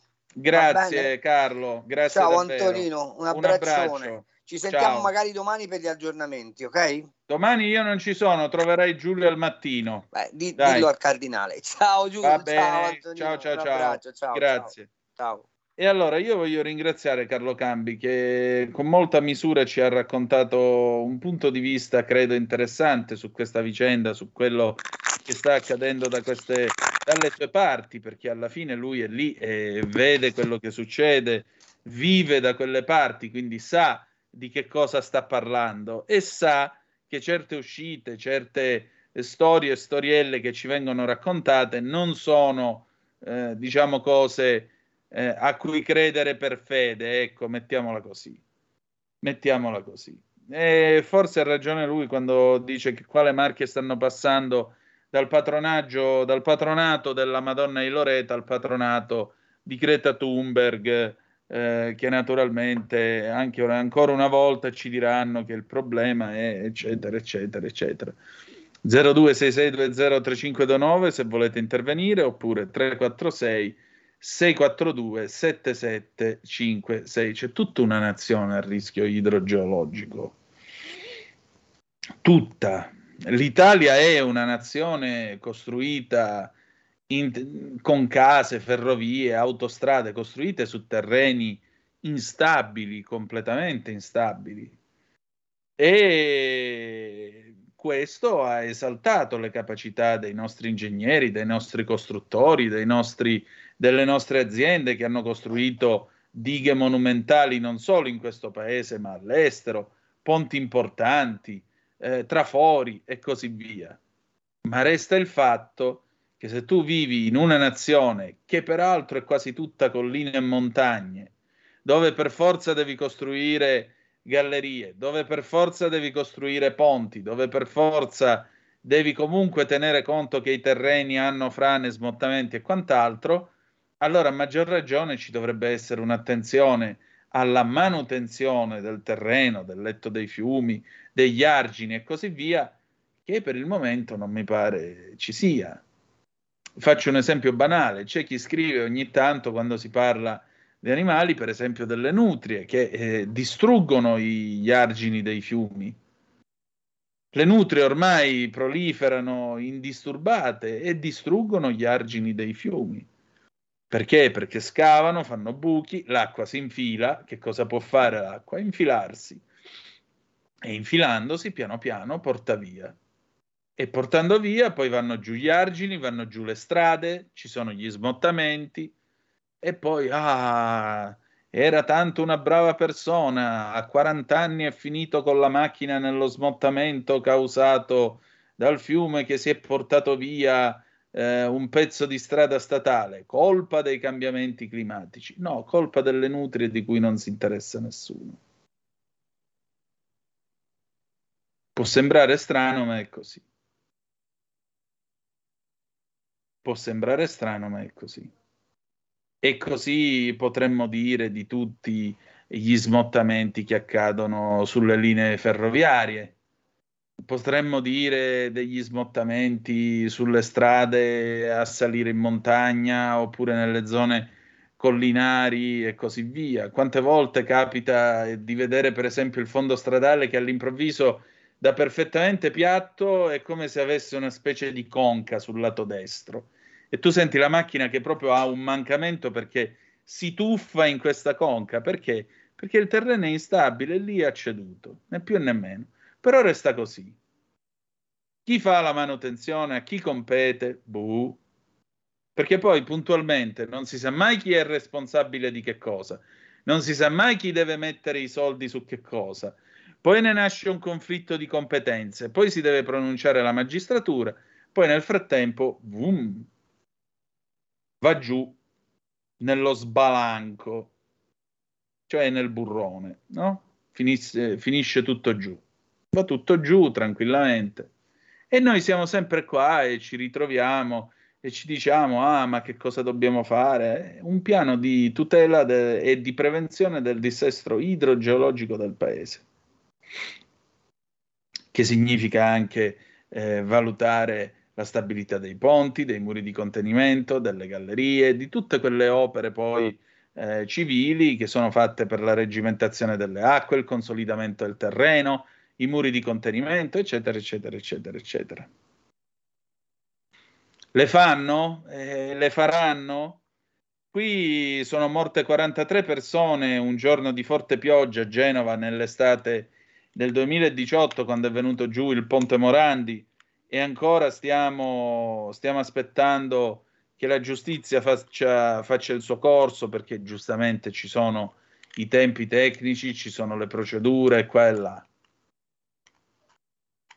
E ciò nonostante però io non ho visto un grande piano di manutenzione straordinaria degli argini, dei ponti, delle gallerie, di tutte queste strutture qua non l'ho visto. Eppure questo è un paese che è completamente costruito così. Completamente costruito così. Pigliate solo un'autostrada qualsiasi in Liguria o sulla costiera della Toscana almeno ad arrivare fin quasi in Versilia. Che cosa sono? Una successione continua di ponti e gallerie, ponti e gallerie, ponti e gallerie, muri di contenimento, costruzioni varie ed eventuali, cemento, eh, ma è lì da più di 50 anni quella roba. La manutenzione va fatta. I terreni, i terreni sono lì. Chi è che fa la manutenzione nei paesi di montagna che ormai si sono spopolati? Chi è che ci va a vivere? Perché poi c'è anche questo continuo tentativo in fondo di ridurre eh, non è nemmeno un tentativo, c'è questo continuo spopolamento dei paesi di montagna perché Paesi di montagna per contenere le spese, per contenere tutti i vari costi della pubblica amministrazione, si dice, vabbè, qua chiudiamo la scuola, qua chiudiamo l'ospedale, qua facciamo solo un punto nascita, qua la farmacia, qua la posta. Quanti paesi, per esempio, nelle nostre langhe, eh, nel Piemonte, voglio dire, langhe patrimonio dell'umanità, quanti paesi hanno, per esempio, gli uffici postali che funzionano eh, solo determinati giorni la settimana, oppure sono stati chiusi e tu devi andare nel paese di fronte a pigliarti la, po- la posta al tuo ufficio postale di riferimento. Perché? Perché costa. Perché costa. E, e naturalmente se costa, il costo si taglia. È molto semplice. È molto semplice. Fino a qualche tempo fa, perfino l'area urbana di Corigliano Rossano, più di 130.000 abitanti, non aveva, una, non aveva un ospedale aperto. Persino Roger Waters è dovuto intervenire a chiedere la riapertura dell'ospedale di Cariati nell'area di eh, Corigliano Rossano. Vi ricordate? Abbiamo intervistato pure il sindaco di Campana, Luigi Chiarello. Eh, scusate, Agostino Chiarello. Eh, questo che cosa vi vuole dire? Vi vuole dire che c'è un'Italia che a torto viene definita minore e non è giusto dimenticarsene. Tutta quest'Italia delle montagne, di alta collina, quest'Italia di questi paesi eh, lontani dalla città, che brevemente tra l'altro sono stati riscoperti grazie al Covid, perché quanta gente è scappata dalla città e se n'è tornata al paesello o ha cercato il paesello per stare tranquilla, un po' come si faceva esattamente come nel 1348 all'epoca della peste nera. Il Decamerone comincia così, è tutta gente che scappa da Firenze e si ritrova in una villa della campagna toscana in un paesuzzo fuori da Firenze. Però quanta gente è scappata? E poi però c'è stata l'emergenza fine dei paeselli. Ce li siamo scordati di nuovo. Uh, buonasera, ho appena saputo che la UE ha dichiarato l'Ungheria un paese non democratico. Joy la UE forse si potrebbe occupare di altre cose anziché dare patenti di democrazia a questo o a quel paese. Questa è la verità, caro Joy. Questa è la verità, caro Joy.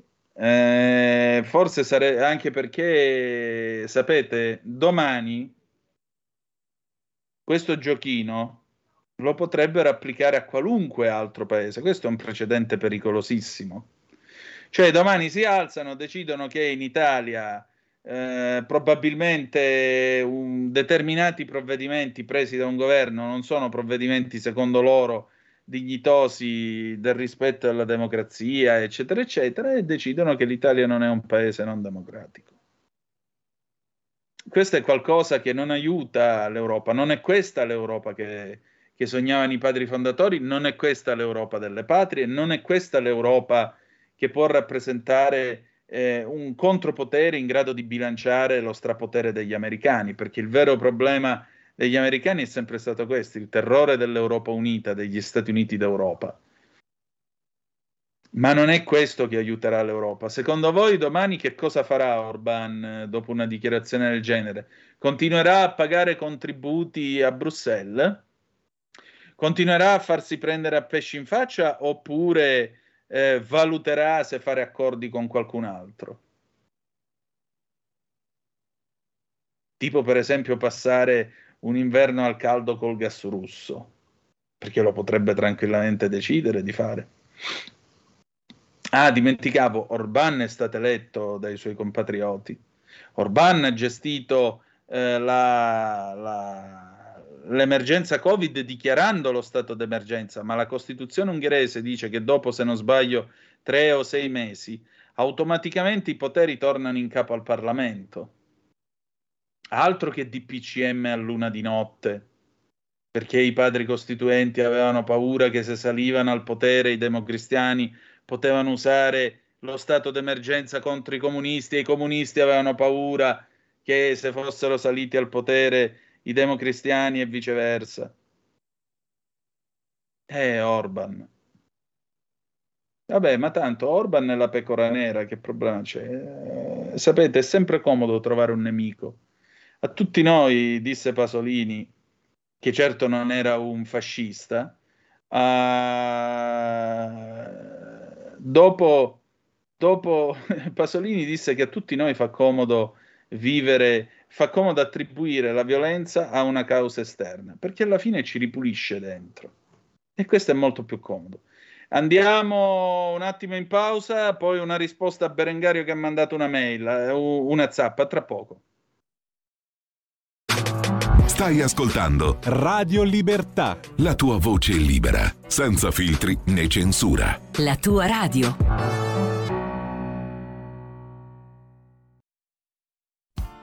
Tutte le domeniche, dalle 8 alle 10, la rassegna stampa del giorno e alcuni dei fatti principali della settimana che si è appena conclusa, con ospiti e telefonate in diretta. La domenica mattina non perdere contatto con la realtà su Radio Libertà, senza filtri né censure.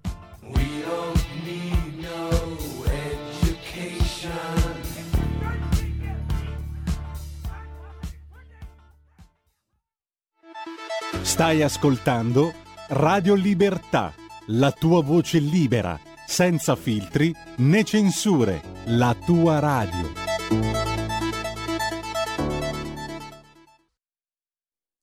Di nuovo in onda con Antonino Danna. Grazie Federico. Allora, il mitico Berengario mi scrive: Buonasera, sono Berengario. Ciao Berengario. L'altro giorno ho raccontato dei miei nonni e dei sacrifici che sopportarono. Lei ha detto che preferisce le comodità della vita di città, così come tutti quelli che il paesello lo lasciano, no? E poi si pontifica dai microfoni. Mi scusi, non vorrei essere offensivo, ma i sacrifici sono una condizione della vita, secondo me. Berengario, mh, io sono d'accordo con te sacrifici ne facciamo tutti. Però vedi, quelli erano i sacrifici di tre generazioni fa dei tuoi nonni, eh, cioè 75-80 anni fa. Oggi il mondo è cambiato anche per i paeselli. Credimi, oggi il mondo è cambiato anche per i paeselli.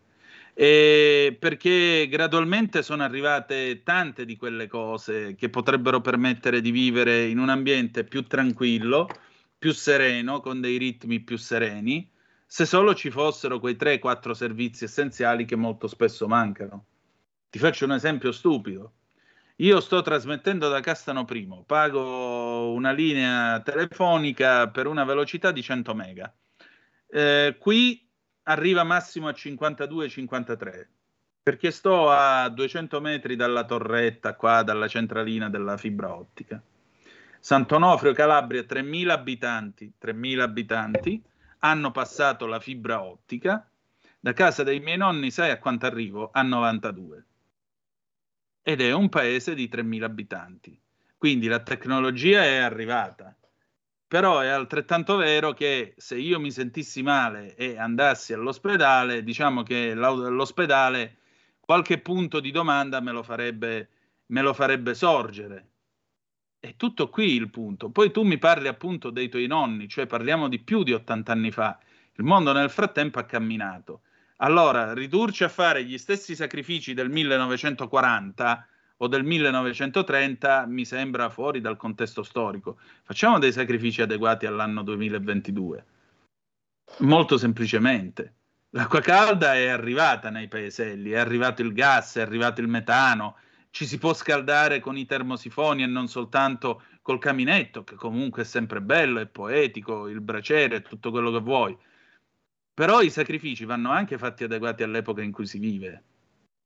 Ringraziando Dio, nei paesi queste cose sono arrivate. Mancano però altri servizi. E molto spesso il problema di chi vive nei paesi è che comunque per certi versi ha una qualità di vita migliore rispetto a quella della città, perché ora non siamo più negli anni 60 quando, se tu guardi per esempio, ogni tanto li mandano in onda su Rai Storia. Ho visto un eh, documentario dei primi anni 60 proprio girato nelle Langhe, dove la Rai col suo bellissimo monacale bianco e nero raccontava sta famiglia che nella disperazione e nella fame più totale aveva scelto di andarsene a vivere e fare il mezzadro, face, eh, fare i mezzadri in Toscana o qualcun altro che aveva scelto di andare a lavorare alla Fiat a Torino e avevano lasciato abbandonato i paesi. Se oggi tu vai nelle Langhe, vai a vedere Murazzano, vai a vedere i paesi, i paesi stanno rinascendo. Perché? Perché è cambiato il mondo, ringraziando Dio. Non sono più la terra dell'agricoltura povera, sono la terra di ottimi vini, agri- agriturismi, sviluppo, tecnologia, perché comunque la gente che va nell'agriturismo oggi la prima cosa che chiede è se c'è il wifi, se funziona e a quanto viaggia. E, insomma, diciamo che le cose hanno camminato non poco in questi 60 anni. Però è altrettanto vero che molto spesso capita che nella, nelle zone dei paesi, specie i più sperduti di, questo, di questa nostra nazione, e che magari non sono sui grandi circuiti eh, turistici e quant'altro, capita per esempio che manca l'ospedale oppure c'è, lo, c'è il, l'ufficio postale che funziona una volta alla settimana e se tu devi pagare una bolletta, se tu perché dici vabbè, io me la pago online, che problema c'è? Ma una persona di 75-80 anni che non lo sa fare, che fa? Va alla posta. E la bottega, la bottega, chi la tiene una bottega aperta? Io leggevo di un paese sul Corriere della Sera due mesi fa, sopra, sopra Como, credo, gli amici in ascolto mi diano una mano, è un paesuzzo molto piccolo, credo che siano 200 abitanti, una cosa del genere. Bene, una coppia si è trasferita lassù a vivere e ha riaperto l'alimentari, ha deciso di fare questa sfida, perché se no in quel paese nemmeno gli alimentari potevi andarti a comprare. E, però le cose sono cambiate, Berengario. Due telefonate, pronto chi è là? Pronto Antonino, ciao, sono Mauro di Reggio. Ciao, com- ecco per esempio, come sono i paesi del tuo Appennino? Allora, i paesi del mio Appennino sono tutti a, a partire da Casina che è, è, a 30 km da Reggio Emilia, che è il primo abitato, fa 5.000 abitanti, comprese le frazioni. Hanno rifatto la 63 che, che ha le gallerie e adesso arriva anche Castelnuovo Monti molto velocemente. Felina, una, sono paesi così. E allora io ti dico, io ho un amico che una dozzina di anni fa fuori da Casina, 400 metri, 500, vicino altre due case, ha preso una casa tutta di sassi diroccata, non c'ha né l'acquedotto né il metano, però in una dozzina d'anni l'ha rifatta completamente, ha il pozzo che controlla ogni tre mesi, no?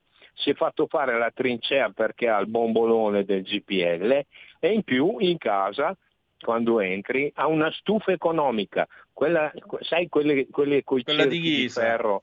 Ecco, sì, lui sì, ha sì. anche 30, 30 quintali di legna e da ottobre lui va su, ah, l'ultima cosa che ha fatto, ci ho messo tre, tre, tre anni, gli hanno dato il fotovoltaico per cui lui è praticamente indipendente, perché oltre ad avere la stufa, ha due stufe piccoline di quelle di ceramica sul secondo piano nelle due camere, no? e anche, volendo, un bruciatore a legna che può convertire la caldaietta al GPL no? e mandare la mandata dei, dei, dei, termosifoni al secondo piano con un bruciatore a legna che è abilitato perché l'ha preso due anni fa. Per cui lui si passa tutto l'inverno lì e mi ha detto il, il metano con quello che c'è che noi dobbiamo stare a 19 gradi e per la von der Leyen siamo in Corea del Nord con la luce, dice io me ne foto quando vabbè userò la mia, quando, quando devo spendere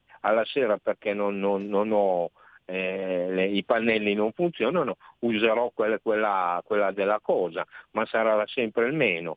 Cioè, si è portato su un congelatore con la carne, alle bottiglie di vino, la passata di pomodoro che ha fatto, ha il forno esterno a 25-30 kg di farina perché con sua moglie fa il pane e si passano l'inverno là risparmiando dei soldi anche se la legna da 15-16 che è costata è andata anche a 30-35 per cui nostri, nel, mio, nel mio Appennino io ti dico nel centro dei paesi sì è arrivato il metano, ma tu basta fuori che vai 500 metri, sono tutte case vecchie di sasso, no? E tutti hanno la stufa e da una vita che il riscaldamento ce l'hanno a legna e ci sono anche delle ditte che lavorano a Cervarezza così per portare la legna a casa.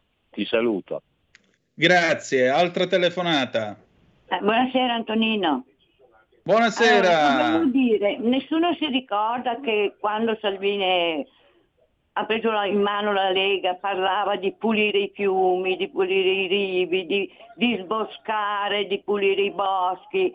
Nessuno se lo ricorda, io me lo ricordo. Quando pre- lo prendevano in giro per le maglie, per quelle cose lì, per le felpe, lui parlava anche di queste cose, oltre che di servizio civile per fare questi lavori, perché ci vuole il servizio civile, così co- queste cose vengono, vengono fatte, perché se no dove finiamo? Veramente, ma dove finiamo? Ciao Danna, buona serata a tutti. Grazie signora, grazie del suo intervento. Altra zappa, dissento, col gas in casa nei paeselli nessuno raccoglie più la legna nei boschi, lungo i fiumi o lungo le fratte per riscaldarsi durante l'inverno. Si chiamava manutenzione del territorio non c'era la protezione civile perché non serviva come serve oggi. Beh, sai, tra avere il, il caminetto solo in una stanza e poter riscaldare tutta casa con i termosifoni, sì, il caminetto è bello, ha una sua poesia straordinaria, però il caminetto ti scalda solo una stanza, insomma. Gli altri, chi è vissuto tutta la vita avendo solo il caminetto d'inverno, magari ha visto l'arrivo del gas come una liberazione. Però è vero, è, nessuno andava più campagne campagne a fare legna quando era il tempo, quando si potava era tempo di sfrondare gli alberi, tu andavi a fare la potatura nel tuo terreno, ti portavi a casa la legna, con la cettuzza ti mettevi tranquillo al pomeriggio eh, nell'orto o nel garage dove falevi, facevi la tua brava catasta e poi quando era il momento davi fuoco alle polveri in quelle del, del, del caminetto Caminetto per me è qualcosa di straordinario ed evoca una grande poesia. È altrettanto vero però che oggi è un po' diverso, insomma, oggi abbiamo i termocamini, abbiamo tutte queste stufe particolari che permettono, almeno prima permettevano dei, delle economie non da poco. Quanto pagate voi adesso con i termocamini, per esempio?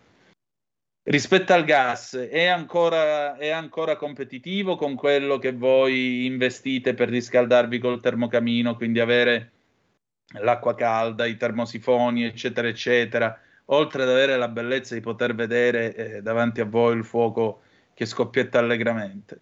Qu- quant'è il vantaggio o lo svantaggio? Come andrà quest'anno? Eh, non c'era la protezione civile perché non serviva come serve oggi. Oddio, Sai, diciamo che quando è venuto il terremoto di Messina nel 1908 si è visto che cosa succede quando la protezione civile non c'è. E, I primi che soccorsero la gente furono i marinai delle corazzate russe, perché le navi italiane arrivarono da Napoli in ritardo e si misero in seconda fila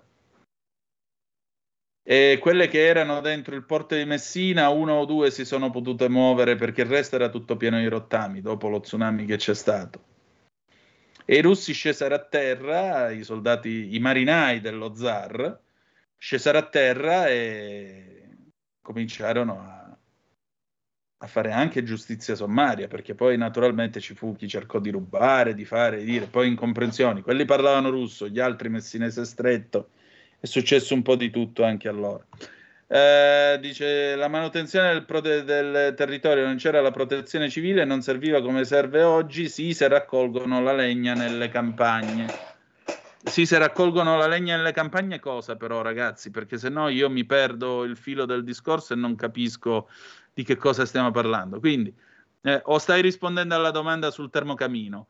Cioè, è ancora conveniente avere il termocamino, bruciare il truciolo, cos'è, com'è che si chiama? Oddio, che non mi vengono le parole, non il truciolato. Federico, dammi una mano, come si chiama quel, quel composto che si brucia nelle, nelle caldaie, derivato dal legno? Cavolo, non mi Pellet, viene. No. Eh? Niente, niente, niente. Dillo, dillo pellet, no? Esatto, la... il pellet, bravo, il pellet. Ah, era giusto, ho paura. Sì, sei stato perfetto. A quanto è arrivato il pellet? È più conveniente il metano o il pellet adesso? Soprattutto quest'inverno come si fa? Anche qui, l'altro giorno una nostra ascoltatrice, Edda, mi ha mandato la fotografia del mitico prete. Ah, eh, sapete cos'è il prete, no? In Emilia Romagna si usa, soprattutto nel nord Italia si usa il prete è questa specie di intelaiatura dove eh, mh, questa intelaiatura tiene le lenzuola del letto sollevate e al centro dell'intelaiatura ci si mette questo piccolo braciere con la carbonella e scalda, scalda il letto quando è inverno. Allora, ho comprato la stufa pellet perché non potevo spendere per il metano. L'anno scorso 5 euro, oggi 12 euro, Anna. Anna, salute, 12 euro un sacco di pellet. E quanto ce n'è? 30 kg? Quant'è un sacco di pellet? Perché comunque è bello costoso, da 5 a 12 è più che raddoppiato. Eh, rispondeva a quello il pellet. Sì, se uno raccoglie la legna nelle campagne non gli costa, non gli costa niente, certo, hai ragione. Se invece deve andare a comprare il sacco di pellet o comprare il sacco eh, di, di, come si dice, il sacco di legna, perché ora la vendono anche nei supermercati, se uno ha un camino e vuole farlo andare, magari un pochino, provare, fare dire, ci sono anche quei sacchi con la legna già tagliata che ti vendono.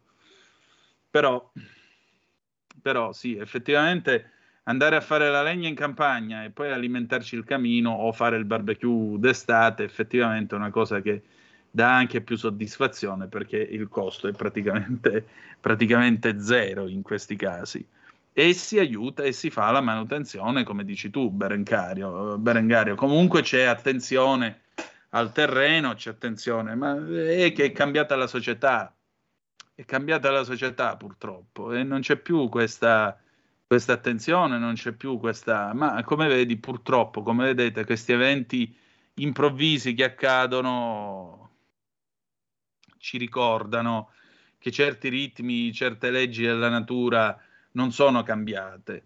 E allora la natura alle volte può continuare a essere matrigna, come diceva un altro, un tale di Recanati, eh, un tale mitico Giacomo Leopardi, la natura matrigna. Eh, salve Antonino, qui a Malaga non abbiamo, non abbiamo i caloriferi in casa, non servono per fortuna, beati voi. Poi in città non conviene il pellet.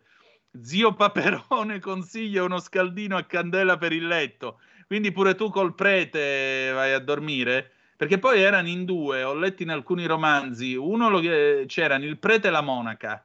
Cos'era la monaca? Per favore, voi dall'Emilia Romagna, dalla Bassa Mantovana, dal Veneto, ditecelo, perché il prete io ho cercato di raccontarlo un pochino nella sua forma, ma la monaca cos'era? Perché erano in due, il prete e la monaca per scaldare i letti ghiacciati d'inverno. E poi il mitico braciere nel meridione d'Italia, in Calabria, che era anche il social club eh, o anche il social network dell'epoca, perché nelle sere d'inverno la famiglia si ritrovava attorno a questo braciere di, di, di rame eh, o di ottone rotondo riempito con la carbonella.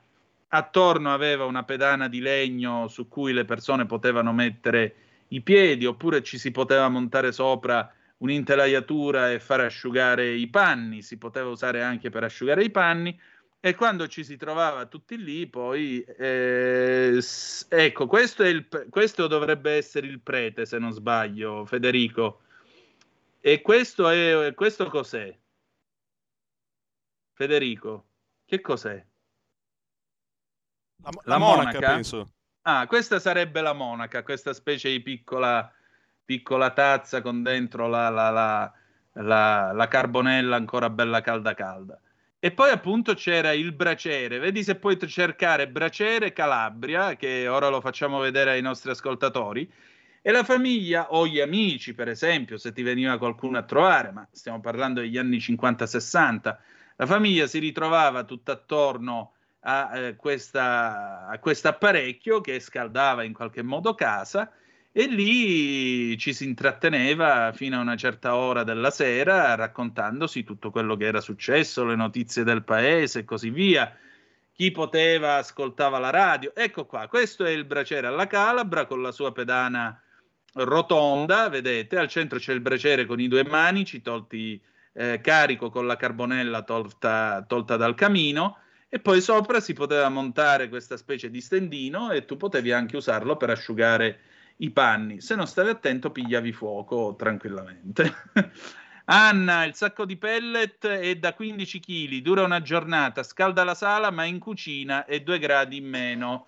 Ah, ecco, quindi tu scaldi con la stufa a pellet e con 12 euro ci fai una giornata perché compri il sacco da 15 kg. 12 euro al giorno significa che supponiamo che tu lo usi, bah, tutto il mese? No, non credo. Vabbè, diciamo sì, tutto il mese, 12, 24, 36. Salute, 360 euro di pellet. Mm. Eh, però, visto quanto è salito anche il costo del gas, eh, mi sa che il pellet eh, potrebbe convenire ancora, Anna. Eh? Ma tu da dove mi scrivi? Una telefonata, pronto chi è là? Pronto, sono sempre Mauro, Antonino. Quella, dimmi. Ti ho detto che la legna la legna costa 28 euro al quintale, se ne compri 20 quintali o 25 con la stufa economica o con il bruciatore eh, a biomassa, cioè per, per, la legna, che puoi collegare con, con, con un tubo a, a, riscaldamento che hai al secondo piano, spendi 600-700 euro per, da, da, ottobre arrivare a, a marzo, eh. non è che ne spendi Però. di più. Esatto. Però.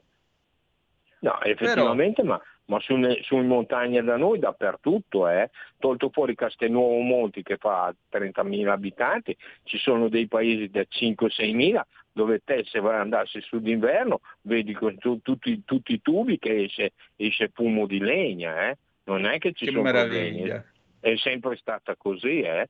cioè sono paesi che sono fatti, la casa che ha quel mio amico lì ha un muro, ha il muro fatto con le pietre, no? è largo 70 centimetri, eh? quando l'hai scaldato ci mette del tempo poi a raffreddarsi dal di fuori. E che meraviglia. fuori e ci fa il pane. Mi, stai fa- mi state facendo sognare perché mentre tu parli di queste cose gli altri stanno mandando le zappe, mi state facendo sognare, grazie. Ma veramente. Vai, vai avanti. E, Finisci e, poi, e, e poi quella casa lì oltretutto ha due chilometri di bosco dietro per cui può recuperare tutta la legna che vuole, però lui se E la fa vai. portare già tagliata. Eh, eh, quercia eh, oppure eh, come si chiama? Faggio, perché da noi usano quercia e faggio. Già Eh, bello tagliato. tosto. Sì, sì, ma nella stufa economica, ascolta, io sono nato in camera e cucina al terzo piano, c'era la stufa economica, io sono del 55 e io ci Sì. sono stato fino a sette anni. Sì. Il, il frigo l'ho visto quando avevo sei anni, eh. poi io ho cambiato casa, ero nel, al Gattaglio che era il quartiere vicino al cimitero suburbano, dentro a delle case che avevano già cent'anni allora. Ah, il bagno lungo le scale in comune con gli altri. Sì. Per cui io ho visto, non ho mai patito fame, ma io ho visto della gente, dei ragazzini che giocavano con me, io mangiavo colazione, pranzo e cena, mia madre faceva la sarta, i vestiti li avevo sempre, ma c'erano dei ragazzini che mangiavano una volta al giorno, eh. quindi io la miseria l'ho vista. Non so se quelli che hanno vent'anni sono disposti a farlo, anche perché No, anche perché il mondo per fortuna è cambiato.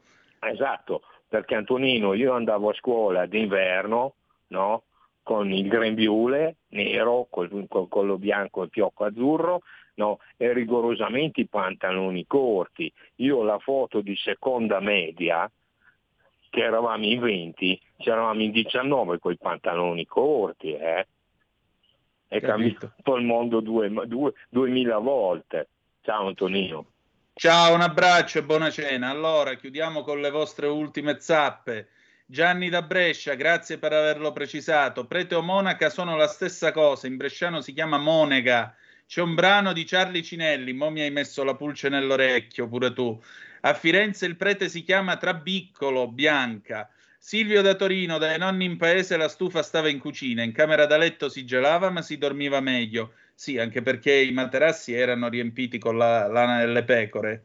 Basta- ed erano morbidissimi, stupendi. Bastava mettere un mattone caldo nel letto un quarto d'ora prima di coricarsi. Sogni davvero d'oro. Ancora adesso termosifone spento in camera. Silvio da Torino. Grazie Silvio. Allora, bella gente, noi abbiamo finito per questa sera. Voglio ringraziarvi tutti per la vostra partecipazione. Grande Berengario che ha innescato questo dibattito. E che dire di più?